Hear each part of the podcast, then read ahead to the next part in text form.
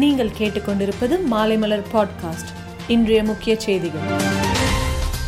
கோவில் தங்க நகைகளை உருக்கும் திட்டத்தை முதலமைச்சர் முக ஸ்டாலின் தொடங்கி வைத்தார். சமயபுரம், இருக்கங்குடி, திருவேற்காடு ஆகிய கோவில்களில் இந்த திட்டத்தை தொடங்கி வைத்தார்.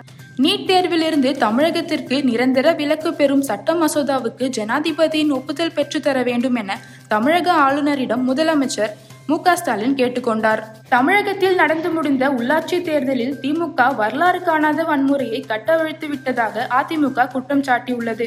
மாநில தேர்தல் ஆணையத்தை திமுக அரசு தனது கைப்பாவையாக மாற்றிவிட்டது என்றும் கூறியுள்ளது. தமிழகத்தில் முதல் முறையாக உள்ளாட்சி தேர்தலை சந்தித்த மக்கள் நீதி மய்யம் கட்சிக்கு கடும் பின்னடைவு ஏற்பட்டுள்ளது.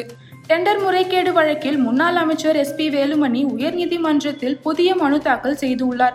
மாறியுள்ள அரசியல் சூழ்நிலையை சாதகமாக்கி முடிந்து போன விசாரணையை மீண்டும் தொடங்க முடியாது என அவர் கூறியுள்ளார். முந்திரி ஆலை தொழிலாளி கொலை வழக்கில் சரணடைந்த कडलूर திமுக எம்பி ரமேஷை சிபிசிஐடி போலீசார் ஒருநாள் காவலில் வைத்து விசாரிக்க அனுமதி அளிக்கப்பட்டுள்ளது. கேரள மாநிலத்தில் பாம்பை கடிக்க வைத்து மனைவியை கொன்ற வாலிபருக்கு இரட்டை ஆயுள் தண்டனை விதிக்கப்பட்டது. லக்கிம்பூர் வன்முறை தொடர்பாக நீதி விசாரணை முடித்து தீர்ப்பு வருவதற்கு முன்னரே மொத்த பழியையும் பாஜக மீது சுமத்தக்கூடாது என நிதி மந்திரி நிர்மலா சீதாராமன் கூறியுள்ளார். மணிப்பூரில் இறுதிச் சடங்கு நிகழ்ச்சியில் பயங்கரவாதிகள் நடத்திய துப்பாக்கிச் சூட்டில் 5 பேர் உயிரிழந்தனர்.